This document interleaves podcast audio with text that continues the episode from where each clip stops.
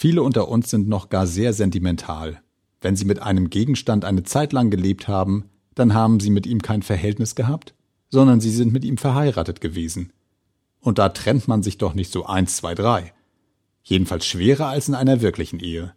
Das schöne Tintenfass, na ja, es hat einen kleinen Knacks, aber vielleicht als zweite Garnitur? Und dann bewahren sie es auf.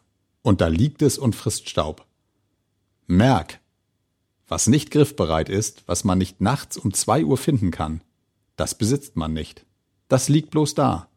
Es ist so, wie wenn man es weggeworfen hätte. Merk, in 99 Fällen von 100 lohnt es sich nicht, ein Ding aufzubewahren. Es nimmt nur Raum fort, belastet dich. Hast du schon gemerkt, dass du nicht die Sachen besitzt, sondern dass sie dich besitzen? Ja, so ist das. Merk, ein einziges billiges und brauchbares Rasiernäpfchen ist mehr wert als drei teure, die verstaubt auf dem Boden liegen, weil man sie doch noch mal gebrauchen kann. Wozu? Der Aufbewahrende konstruiert sich dann gern Situationen, die niemals eintreten. Man könnte doch mal, also wenn wir zum Beispiel mit Flatus einen Ausflug nach dem Stölpchensee machen, und die Kinder wollen sich mal im See Frösche fangen und die Frösche mit nach Hause nehmen, dann ist der Rasiernapf noch sehr schön.